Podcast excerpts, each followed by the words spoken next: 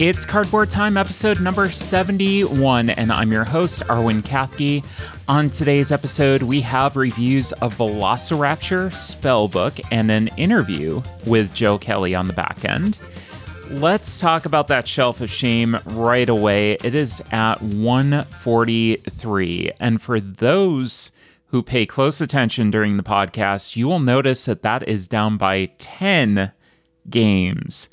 And I will explain to you in a minute where all those games went. But first, let's talk about the games I acquired. There were six new games in my collection. The first four were purchases. Goblin Vault I picked up at Con the Cob, and I'm going to do a little side diatribe about Con the Cob here. Uh, Con the Cob was a fantastic little convention. It's very weird. It's very entertaining and kind of amazing. Uh, I've never had a convention before where I've pet snakes and saw turtles and uh, walked around an old, uh, what what I would consider a old Holiday Inn holodome for those who are old like me and remember those from when you were a kid. Uh, yeah, basically that's where this takes place, with a pool in the center and like a little arcade and uh, atrium that smells of chlorine. Wasn't nearly as bad this year as it was in other years. So uh, yeah, we had a ton of fun. We didn't actually play any games there proper, uh, but we did walk around the dealer room. I did have some stuff in the auction, which um, may give you a clue as to something I'm going to talk about in a minute. And uh, yeah, just had a great time and uh, went back to Matt and Lori's. We were there with uh, Jordan and Bernie and Allie as well.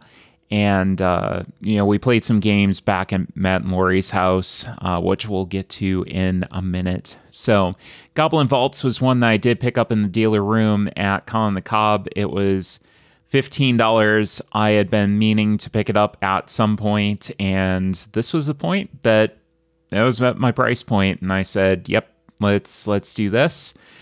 Velocirapture. I wanted to support Zoe Allred's first game, so I picked it up and uh, placed an order at Hollenspiel for that, so that came in. Letter Jam and Spellbook I picked up at Critical Hit Games, and there is a story to be told there later when I talk about Spellbook in just a minute. There was one Kickstarter rival, and that was the Royal Limited. That was a Button Shy Kickstarter. It's a solo game uh, that I also did get to play. And then finally, a little gift came for me in the mail. The King's Dilemma was a early birthday gift. Thanks to Maddie, uh, wonderful friend. Thank you so much, and I can't wait to play this. I'm looking forward to it so much. Not, you know, not for nothing, but uh, somebody hyped it up a little bit for me, and I had really been interested in checking that one out as well. So uh, once I get a group together that's wanting to play that, uh, I've got a couple of different campaign games that need to be played. So that one's definitely going on the priority shelf very soon. Uh, so those games that were played, I played six, uh, the aforementioned Goblin Vaults, uh, Motor City, Queen by Midnight. Now, Queen by Midnight is one that I don't want to judge right now until I get a second play of it. A very interesting experience, and I do want to give it another chance if I can, because now I have a reference sheet. A lot of rules issues with this game, and I would like to give everything another chance with the improved rule set and the rules reference.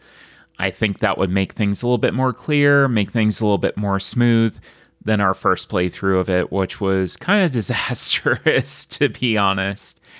Uh, the Royal Limited, we also, um, I got to play by myself, sat down and played a few rounds of that.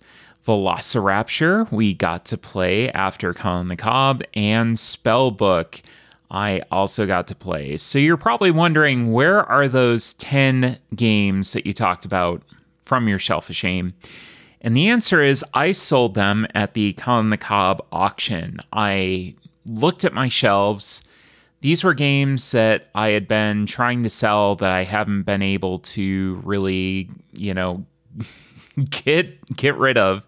Um, you know, a, a couple of them were multi-time uh, flea market candidates at conventions and just wasn't able to uh, sell them there. So uh, those ten games were Burnin' Hell, uh, Founders of Gloomhaven, Sentinels Tactics, Homeland the Game, Welcome to the Czech Pub, Spells of Doom, Bootleggers, Mage Wars Academy, Crisis Tokyo, and Those Pesky Humans. Just looking at these games, uh, they're not really games that really excite me, that really wow me, that are things that I really want to sit down and invest the time at this point. And shelf space. I mean, I'm looking at my shelf space. It's becoming more of a premium these days, and something that's not going to excite me should really wind up in somebody else's hands, and they can give it a better home than I can. Um, Founders of Gloomhaven hurt a little bit, and the reason for that was uh, the fact that I kickstarted that. I paid absolutely full price for it, and I never got to play it, but that's the bricks, and you know, that's that's how things go sometimes. You just have to go and let things go, and I got some money for it, so you know, it's all good, and it's hopefully in a better home where it will get played. So let's get into the review section of the podcast. The first game up that I wanted to talk about is Velocirapture from twenty twenty-three. This is a two to eight player game, plays in five to whatever minutes, designed by Zoe Allred, art by Zoe Allred, and published by Hollenspiel. A comet speeds towards the Earth. When it collides, you and every other dinosaur you know will die. But talking about that is, quote, a bummer, and quote, we don't want to think about that right now, and quote, why are you like this? And after all, it is game night. In Velocirapture, you play as dinos playing human games while waiting for the end. Each dino's unique coping mechanism prevents them from thinking too hard about their mortality. Zoe Allred brings a characteristic playfulness and charm to this experimental and delightfully meta party game, made up of three dozen small games that are by turns surprising, compelling, irreverent, and perplexing. So I did pick this up from Hollenspiel. I got to meet Zoe last year at uh, PAX U, and wanted to support it. Zoe goes by it and its pronouns. Uh, so if I say it, chances are I'm referring to Zoe. This game is hard for me to do a standard review on, and that's probably partly the point. I think Zoe did this intentionally, and let me get the very obvious things for me to say out of the way. This is mainly a series of sequential mini games that you play. You set a time and you say, I want to play until somebody comes to play another game, or I'm going to play this for five minutes or ten minutes or twenty minutes, whatever. Uh, so this is just a series of sequential mini games that you're going to play back to back to back to back.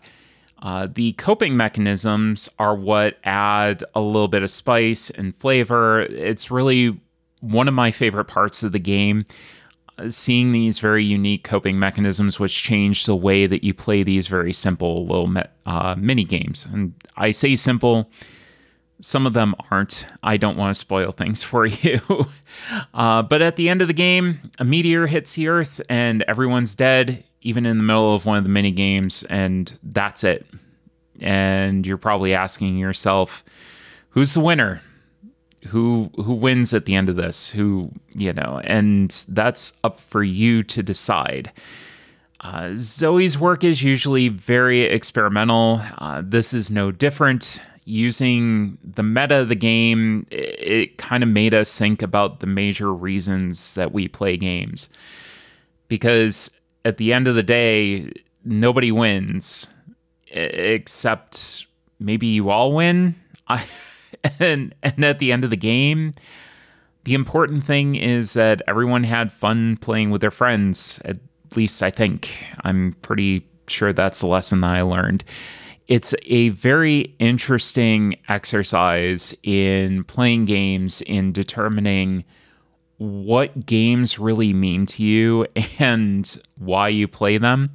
And it comes in a thirty-six card, I believe, package with a few wooden bits and a bag. And that's kind of impressive to me. Um, you know, I don't want to talk too much about the specific of the games, Uh, because I don't want to spoil the experience of discovering what's in the box and the conversations that you have around the table. But the experience that we had with this was really kind of magic. I haven't had a huge amount of games go this way where people just dive into it and wonder, what the heck am I getting into? There were asks for rules clarifications, which I'm like, I don't think that this is the point of the game. Let's just figure out a way of playing this and um, go with it. And I, I think that's, again, the whole point of this game, is to have those conversations and to uh, really have that experience with your friends. So getting back more on a serious note, uh, there were no color vision issues with this. Everything was labeled, uh, you know, just fine. Uh, everything had symbols that you were working with and numbers or letters. So that was absolutely fine. This is easy enough to take with you in a purse or a backpack. Uh, if you just take the little pouch that's inside of the box.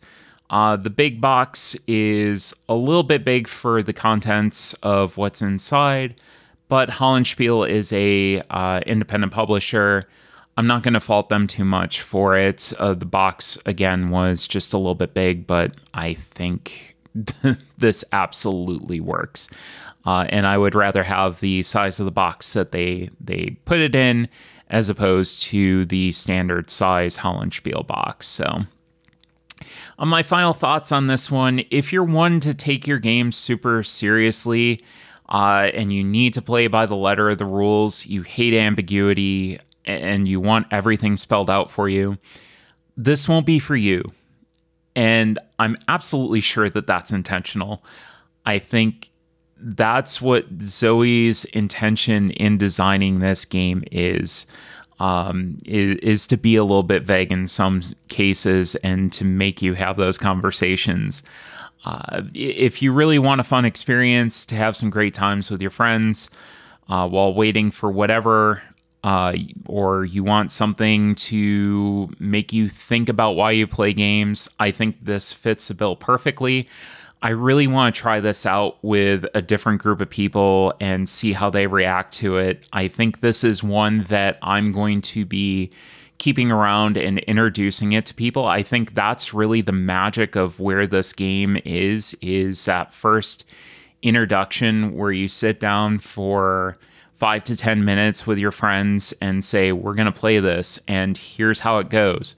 Super easy to tell them how to play, but the the magic of just, what the heck are we playing and why the heck are we playing it? And then having people realize that that is the whole point of the game is very, very interesting to me. So Uh, Zoe did a really good job with this. I can't wait to see what its next game brings. And I'm definitely going to be on board because uh, I thought that this was a neat little game. So that was Velocirapture. And let's talk about another game from twenty twenty-three, and that is Spellbook. It is one to four players, forty-five minutes, designed by Phil Walker Harding, art by Cyril Burton, and published by Space Cowboys. Become the greatest wizard of the annual Grand Rite by collecting and managing your materia to feed your familiar and learn your spells. Act quickly to use your powers early, or wait to unleash them at full strength. Your path to victory is full of choices and combined tactics. In Spellbook, each player, accompanied by a familiar, possesses a grimoire and collects materia to master spells and feed their familiar. The game provides pre-drawn spell sets for use in the early rounds, but soon players start drawing spells randomly or create their own spell combinations that are common to all players. Each spell combination gives an effect that lasts the rest of the game, and the more ingenious the combination, the more powerful the effect. As the rounds progress, the game becomes a different experience every time, with more than twenty-one hundred spell combinations being possible. The game ends as soon as a magician's grimoire is complete or a familiar is fully fed, then the player with the most points wins. Spellbook also includes a solo mode that closely mirrors the multiplayer experience, offering a high level of challenge and an excellent way to learn the game's rules. So I realized partway through that that I had no idea how to pronounce grimoire. Uh, I hope that I'm pronouncing that right. It's it's a little Spellbook. They they could have just said Spellbook. Um, but anyways, uh, so I saw a lot of people talking about this game post-Gen Con, and instead of going to Critical Hit in Cleveland Heights to get Medium, like I was supposed to for a party we have coming up, I wound up with this and Letter Jam uh, because Medium was on back order for them, so I had to buy something. And uh, Letter Jam was more for the party. Medium, or uh, Spellbook rather, was basically here for me to go and play solo and experience and and give my thoughts on. Um, you know, I, I generally like Phil Walker Harding's stuff. It's kind of hit or miss in some cases for me, like Barron Park was kind of a miss. Um, but I, I do like uh, some of his other games. So this is really a race game at its core. You're trying to get to the end as efficiently as possible and have the most points by the end game trigger. Um, this really does focus on efficiency. It, it is an efficiency engine that you are trying to build and try to pretty much end the game when it's best for you. Um, those tend to pique my interest. It tends to be a game type that I am very interested in and usually pushes the right buttons for me. Uh, the pre-drawn spell sets are okay. You have basically three different spells of each color.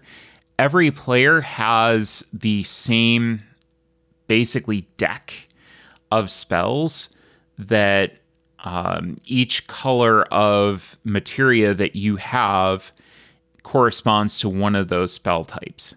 So you have three different spells in each of those materia types. And if you play at the starting level, you're going to take all the level one spells, put them out there. Everybody takes all the level one spells, puts them out there. Then you're supposed to graduate up to level two. And then you're supposed to graduate up to level three. And then they say, okay, now you can go and play the, uh, you know, random game or the, the normal game of this. And I think, you know, the pre-drawn spell sets are okay. They work together okay. The meat of the game is really going to be in that normal mode where you are going to take and you're going to shuffle up the three of each materia. You're going to pick one, and then everybody is going to look at the one that you picked and get the same one for them for each each of the other players. And playing that way is going to be really where this game shines, because you're going to have a random combination. Uh, people who have played this before and have played those base games a lot are just going to destroy newer players who haven't played this before. Um, but the the random combinations, and I I don't think it's really that bad of an idea to just step into the random combinations. I don't think, unless you're a newer uh, board gamer, there's nothing really preventing you from just stepping in and saying, okay, I'm going to do this. I think it's fine. just just go the random combinations. You're going to be okay. Uh, there's no need to kind of work your way up. um, because that's really where the magic is, figuring out how to set that engine up, figuring out how to make that work. Um, I do like that everybody has the exact same card set. It makes it fair, makes it, um, you know, even. I don't think that this would work without it, so I'm glad to see it. As it is, one player might wind up with a little bit of an early advantage based on what they draw and how they draw. Uh, that is a random element that if you don't like that random element of chance, especially early on, that may be an issue for you because one player can get a couple of random draws that really benefit them and they can get a good engine going very, very quickly, um, which may wind up leaving you behind. Um, but I don't think that it's too bad. I don't think it's bad enough that I would dock the game points for that, um, but that is a factor. Production on this was mixed. I like the acrylic tiles. They're a very nice quality. They add a fantastic dimensionality to the runes. Uh, some of the the surfaces you're going to have to peel off some of the film uh, that was left on, at least in my copy. I have seen a couple of other people that have had to take that film off. It's not that big of a deal. You just go and, and peel it off if it's bothering you. Not a big deal at all. Uh, but very good quality. They, they really do add a nice uh, dimensionality and a nice sharpness to the runes. Um, the bag was great. Uh, the the player boards themselves were great. Nice thickness. They look like they're going to hold up very nicely. Uh, the cards didn't feel like the greatest quality.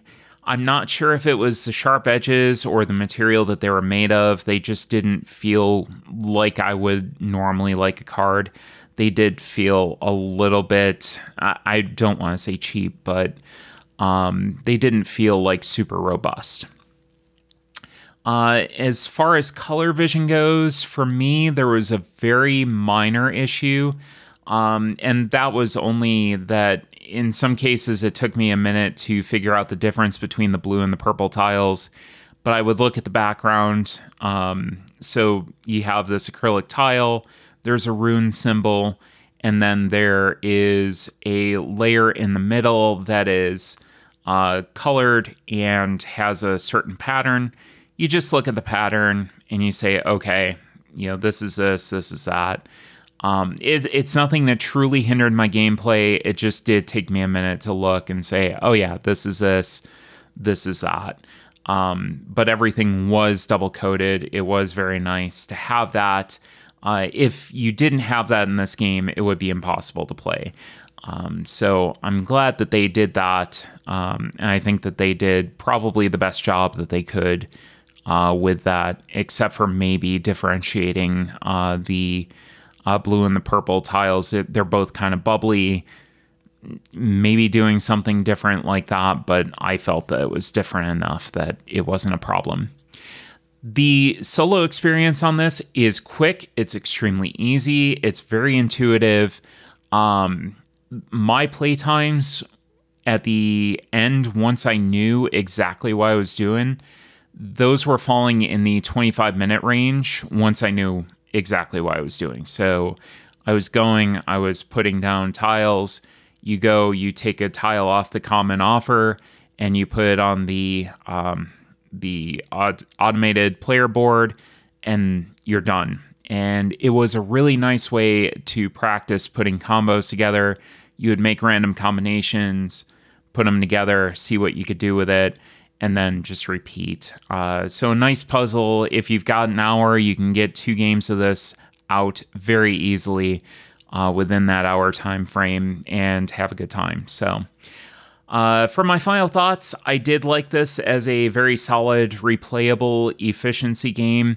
Uh, I don't think it wowed me with anything new outside of other games in the genre, but I liked it well enough that I'm going to keep it around to Uh, play with a bunch of the other combos. So again, twenty-one hundred spell combinations that are possible. And um, I'm definitely looking forward to seeing some more of those. And I will say for this game, personally, I would try this one before you buy it to see if you vibe with it. I do think that some players are not going to like this, um, you know, just because because of some of the randomness issues that you saw. But if you like a, a nice, quick, solid efficiency puzzle and you don't have a huge amount of them already, uh, this is definitely one to check out. And who doesn't love acrylic tokens that you draw out of bags? Um, I had a lot of fun with that, and that was Spellbook. Well, stay tuned, because coming up next, we have an interview with Jo Kelly.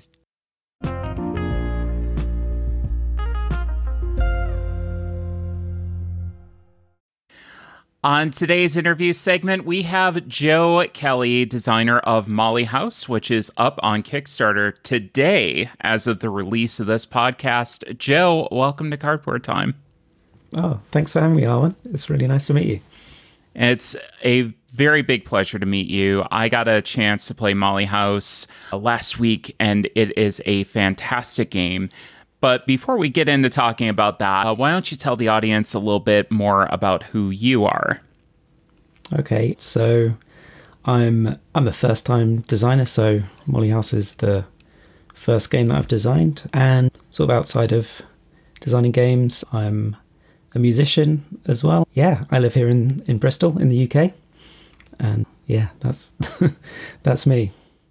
And can you tell us a little bit about Molly House culture? Because this was new to me, you know, first hearing about the game, and that this was a period of time and a thing that I had not heard about, despite, you know, being part of queer culture myself. Um, could you tell us and tell the audience a little bit more about that?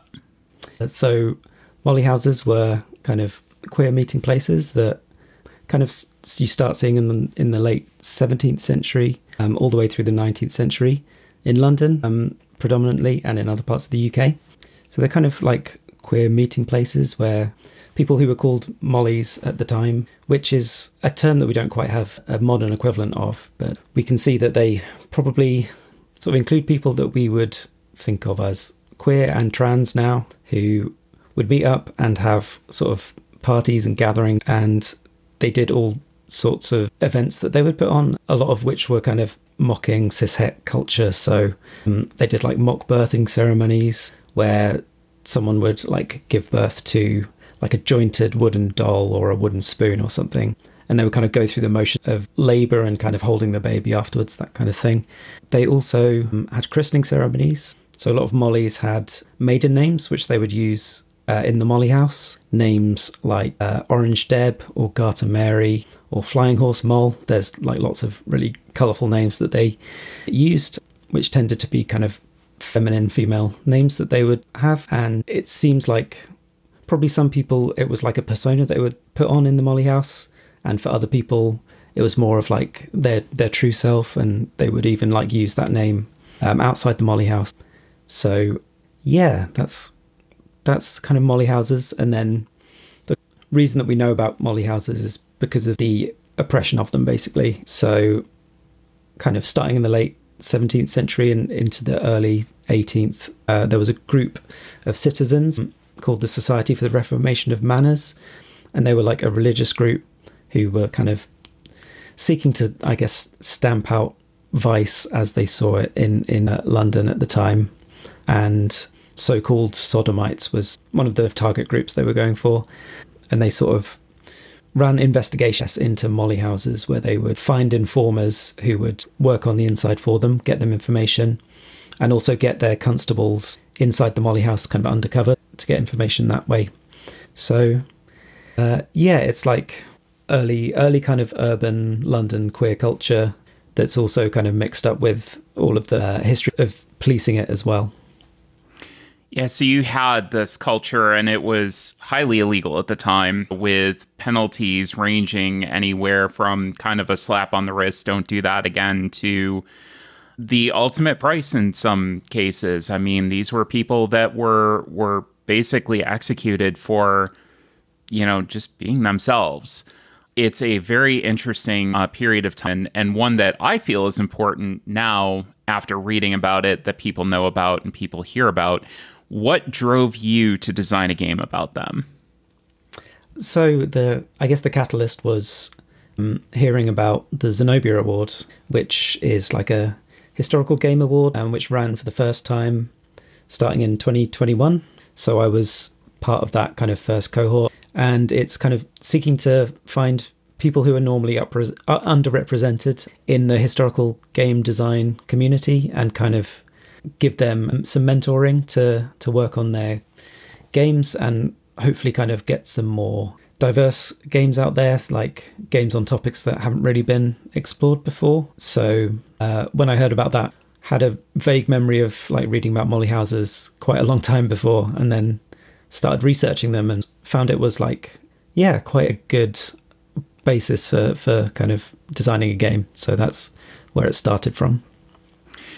And people also need to know about Princess Serafina, definitely a icon of the time. Princess Serafina uh, was part of the Molly culture. So that was that was her maiden name that she kind of, I guess, donned in the in the Molly community, but she was also one of the people who used that used that name outside the Molly house as well. So she's actually one of the only Mollys that appears in multiple sources as well. So she appears in, there's like a a notorious thief who uh, kind of gave a bit of a memoir when he was caught, basically. And he talks a bit about getting caught up in Molly culture. And he describes a wedding where, at, at a Molly house where Princess Serafina is one of the bridesmaids. But there's uh, another place that she's mentioned, which is a trial document, which is where a lot of the information about Molly houses comes from. But unlike uh, pretty much all of the other mo- trials, which are Per, like prosecuting against the Mollies, Princess Serafina is actually bringing a case against someone else who uh, she accuses of having stolen her clothes in this in this trial. And she doesn't end up getting the prosecution. But what we do have kind of from the records is she has some character witnesses who kind of speak about her. And these are just kind of her neighbours in, in her community. And they all know her by the name Princess Serafina. They kind of talk about Uh, how she's a like a great dresser, and uh, she goes out to these like big masquerade balls um, around London. And uh, one of her neighbours says that they didn't know she had any other name other than the Princess Serafina. So it's clear that she's like uh, taken on a kind of femme identity in her like day to day life as well as in in Molly culture. So yeah, I think there's definitely a lot of parallels with trans women today. And I also found it very interesting that they were referring to her as, as she. Yes. They were referring to her as Princess Serafina because that's how you referred to her. And there are still some places, legislative bodies and that, that we hear about today where people will come in and testify and they refuse to use somebody's pronouns. And I find it extremely fascinating that all the way back, this far back, they were just saying her. Yeah. So in, in my research, I was looking up, I guess, attitudes to identity in the early eighteenth century in particular. So basically the what I kind of found was, I guess, kind of looking at the early eighteenth century as being kind of wrapped up with the masquerade.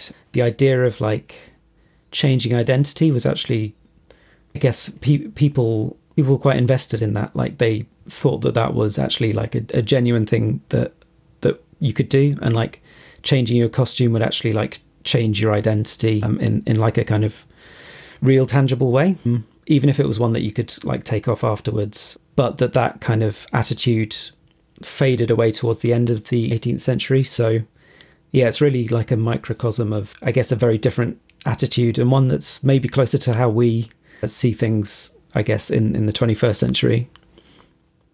I found it absolutely fascinating. Another thing that I found absolutely fascinating was the history of the development of this game. It has changed so much over time. I saw a video from the original Zenobia entry that you had, and that played much, much differently from the demo that I got to play last week. Can you give us a brief history of some of the design changes and, and development uh, and how that's changed over time? Yeah, yeah. So, yeah, there's almost there's almost so many, it's hard to know where to start. But the, I guess the the first version I made was very different. So it was a it was a two player head-to-head game where one player was playing as the Society for the Reformation of Manners and the other player was playing as like uh, someone who was running a Molly House. It was kind of like a hidden information bluffing game where like one player was trying to get information from the Molly House, the other was just trying to like have a good time there. But I kind of quickly realised the Mollies that were in the game were kind of just playing the part of the pawns in the game, and I didn't I didn't really like that idea. I kind of wanted them to be the centre. So um, the next version, I decided all the players would be Mollies uh, themselves, and that was the position you were taking, and that's kind of stayed uh, through through the rest of the development. So it kind of then became a push your luck game. So the idea was like you were trying to get as much joy as you could, but a bit like in a game like Ink and Gold, like there was a deck of cards and some of them were, instead of being traps like they are in that, they were constables, and if a certain number of constables came out, they would like start to crowd the board and it would get more and more dangerous. So you had to like decide how long to stay in the game.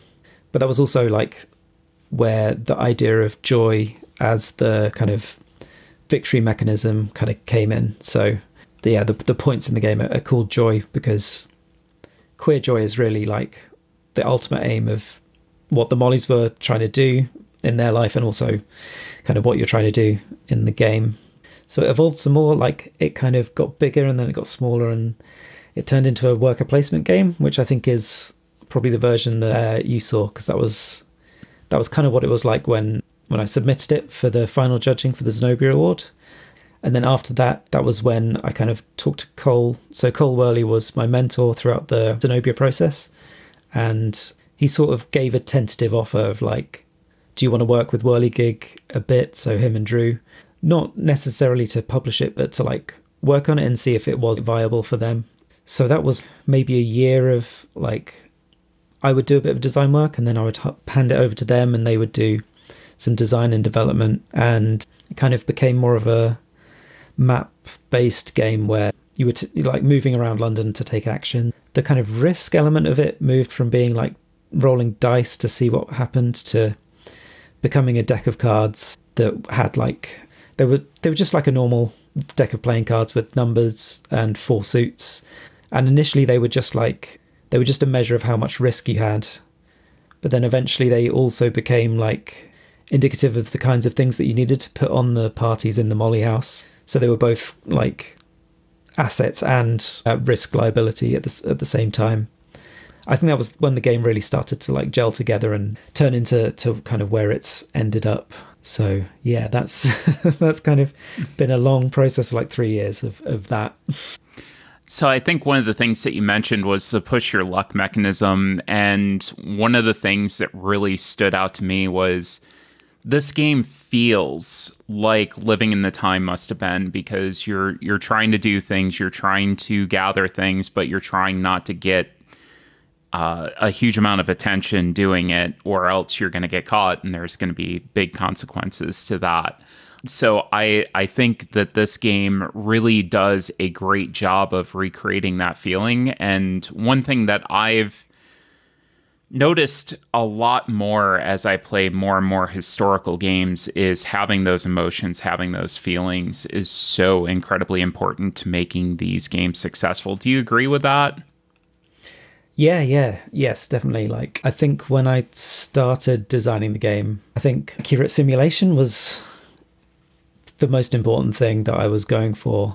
But I think I've realized through the process, capturing the emotions is actually the most important part of it, like like you say. So, yeah, I think an, another important part is the the informer kind of mechanisms in, in the game. So whenever you're caught in the game, you have to take these guilt tokens, they're called. So if you're caught by a constable, you take a number of them depending on how many matching cards you had to the constable, and then you have to either uh, well you have to keep all of them, but you can choose to keep, if you drew informer tokens, you can choose to keep one of them, and that changes how you play the game. So it changes your objective. So players who aren't informers want the Molly House to stay open. They lose if the Molly House closes at the end. There's like a raid track that will move along depending on uh, how the how the players behave in the game. Um, but the informers, their objective is to get the Molly House closed. They're working with the constables uh, to achieve their aims, but they have like they have some perks, like they can lie about what's in their hand, which other players can't. So if they're about to get caught, they can just pretend everything's fine. So yeah, I think that choice of whether to become an informer or not is like, I mean, I don't, I don't know if it's the same for everyone, but every time I even consider it, I feel terrible about myself. Um, yeah. And that's the that's the that's the idea. Like you should you should feel terrible about that. So that was one thing that Stonewall Uprising really did for me, was capture that, you know, emotion like this game does as well. And one of the conversations I would have with people about the game was, well, I don't like it. And I'd ask why. And they said, well, this half that I don't want to play as, as a man, it makes me feel bad. And I'm like, that's the whole point. You're not supposed to want to. You're supposed to feel horrible about that. That's the lesson that they're trying to teach in this game, is this was a horrible, horrible thing. So it did its job. And I think that uh, the informer mechanism does the exact same thing. Oh, well, that's that's great to hear, because I think Taylor did a great job with Stonewall Uprising. Like, yeah, I I hadn't played it in person as the man before, and I played it uh, a couple of weeks ago. And just even even the thought of like, oh, I'm going to buy a card that's called like Hate Groups or whatever it's called, and it's got a picture of the K K K on it, and you're like, this is this is absolutely horrible. And mm-hmm. I, uh, you know, my it kind of made my stomach wrench, like just doing it, which is exactly what it should do. So yeah, I think I think it's great. Yeah, and I I think it's one of those games that I play solo because I don't want to play as a man, but I do feel like it's a, a valuable teaching tool. And mm-hmm. speaking of which, you know, a lot of cishet people can learn a lot about queer history through gaming. And, and that's something that we're starting to see as more of these topics get explored and more of these games start coming out. Do you feel like there's more and more room now in the industry for these stories to be told through gaming? Yeah, I, I do. I think what we're already starting to see, and what we'll see more, is like, I think there is a real like want from people to to play these kinds of games that are historical but aren't war games. Like I think p p you think of historical games, you think of, of war games. I think like that's the automatic connection. And I think there's more and more games that are coming out that are bucking that trend. And I really hope that's just going to continue. And yeah, I think it's important to tell all of these stories that I think are un, kind of underrepresented, like not even just in, in like tabletop gaming, but like I think a lot of these subjects aren't even like known outside of that in, in like the mainstream. So yeah, I think it's really important. I think queer stories, queer histories are important to explore. I think another thing that's great about, I guess, gaming as, as a way of representing these things is that a lot of queer histories maybe use different terminology, and maybe identities don't quite map one-to-one with uh, modern identities. And I guess not having to like have the language to fill in those gaps can actually be quite useful in getting you into like the mindset of someone in the time period without kind of having to necessarily like, I guess, used language to, to get that across, if that makes sense. I think relying more on emotion and relying more on that feeling can kind of put you in that frame and put you in that mood and convey that information. Like you said, more than a language could, more than just reading, you know, it, it's more visceral to me to have something that I experience and that I go through and that I actively participate in, as opposed to reading it or as opposed to watching it on a screen. Having to live through that and having to make decisions based in that space is so incredibly different. Yeah, absolutely. So I think we are seeing the industry trending a little bit better for us as far as queer representation goes, and and you know, making safe spaces. And this is something that I talk to a lot of people about. Since you started in the industry and in the hobby, have you seen improvements in the space, and what further can be done to make this space a little bit safer for everybody?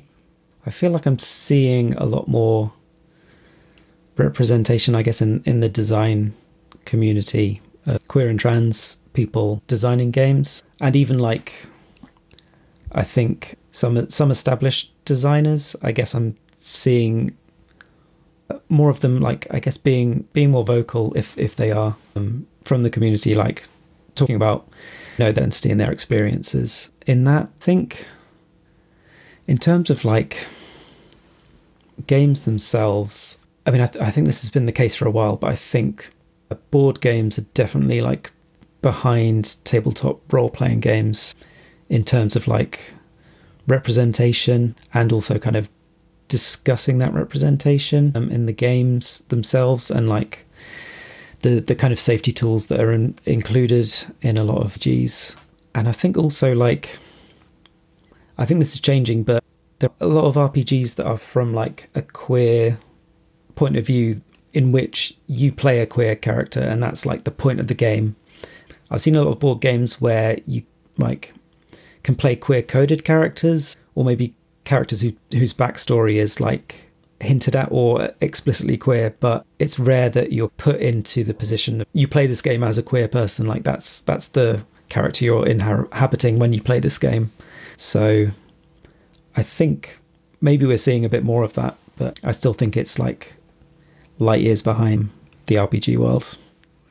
So I, I think we're moving the needle forward, but there is still room for improvement, and there's room for more vocal, more bold, more very deliberate stories about queer representation and other mm. representation as well. Yeah, absolutely. Yep, agree. So you mentioned your music. Can you tell us a little bit more about that?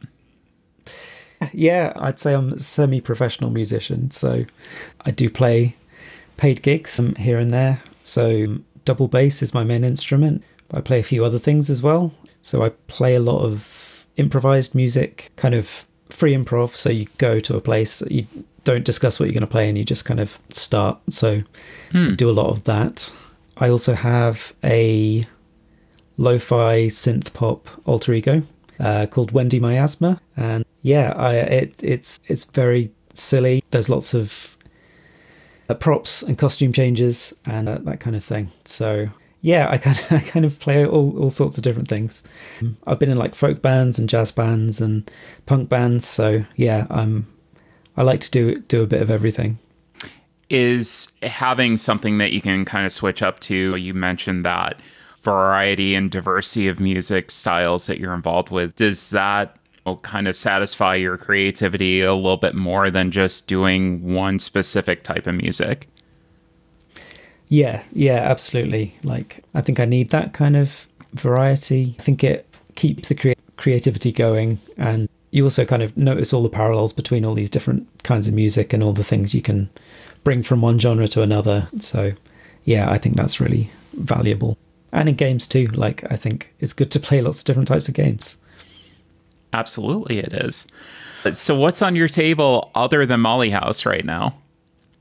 So myself and a friend have got really obsessed with the Shipwreck Arcana, which is a cooperative kind of limited communication logic game about trying to guess what number is in the other person's hand. But you've got, the only way you can kind of communicate information is you've got these kind of tarot-like cards which have uh, statements on them about like uh, where you can place numbers. So there might be a card that's like, if, uh, so you, you have two numbers, you, it might say, if the uh, other number in your hand is a one, four or seven, you can put uh, the other number um, on this card.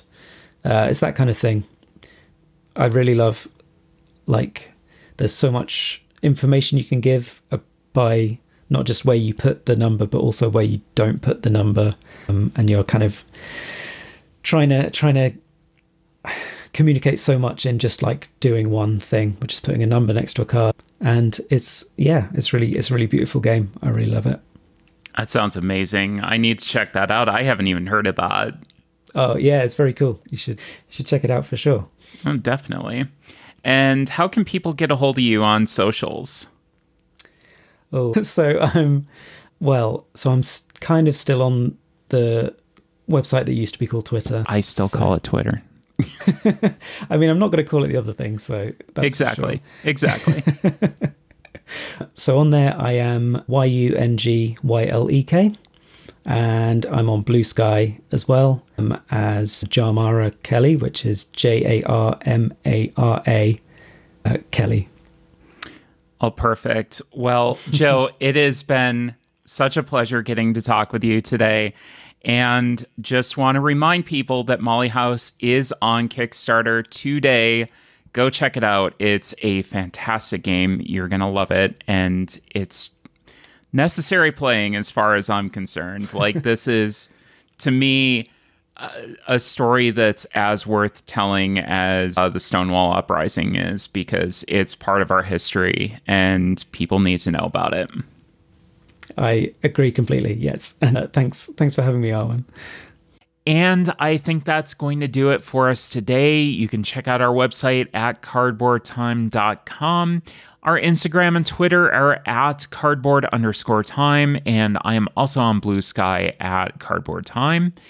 And we have a Discord on the Tabletop Express server. Uh, we have a little corner over there that uh, I... randomly post to, and I'm trying to participate as much as I can in the community. Uh, so just shoot me an email for an invite or get a hold of me on socials, and we are more than happy to invite you over there to join us. It is a fantastic little group, uh, wonderful people uh, to interact with over there, and a wonderful community that's being fostered. Uh, very nice, very safe community. Uh, and then any questions, suggestions, or ideas for discussion topics, please email cardboard time at gmail dot com.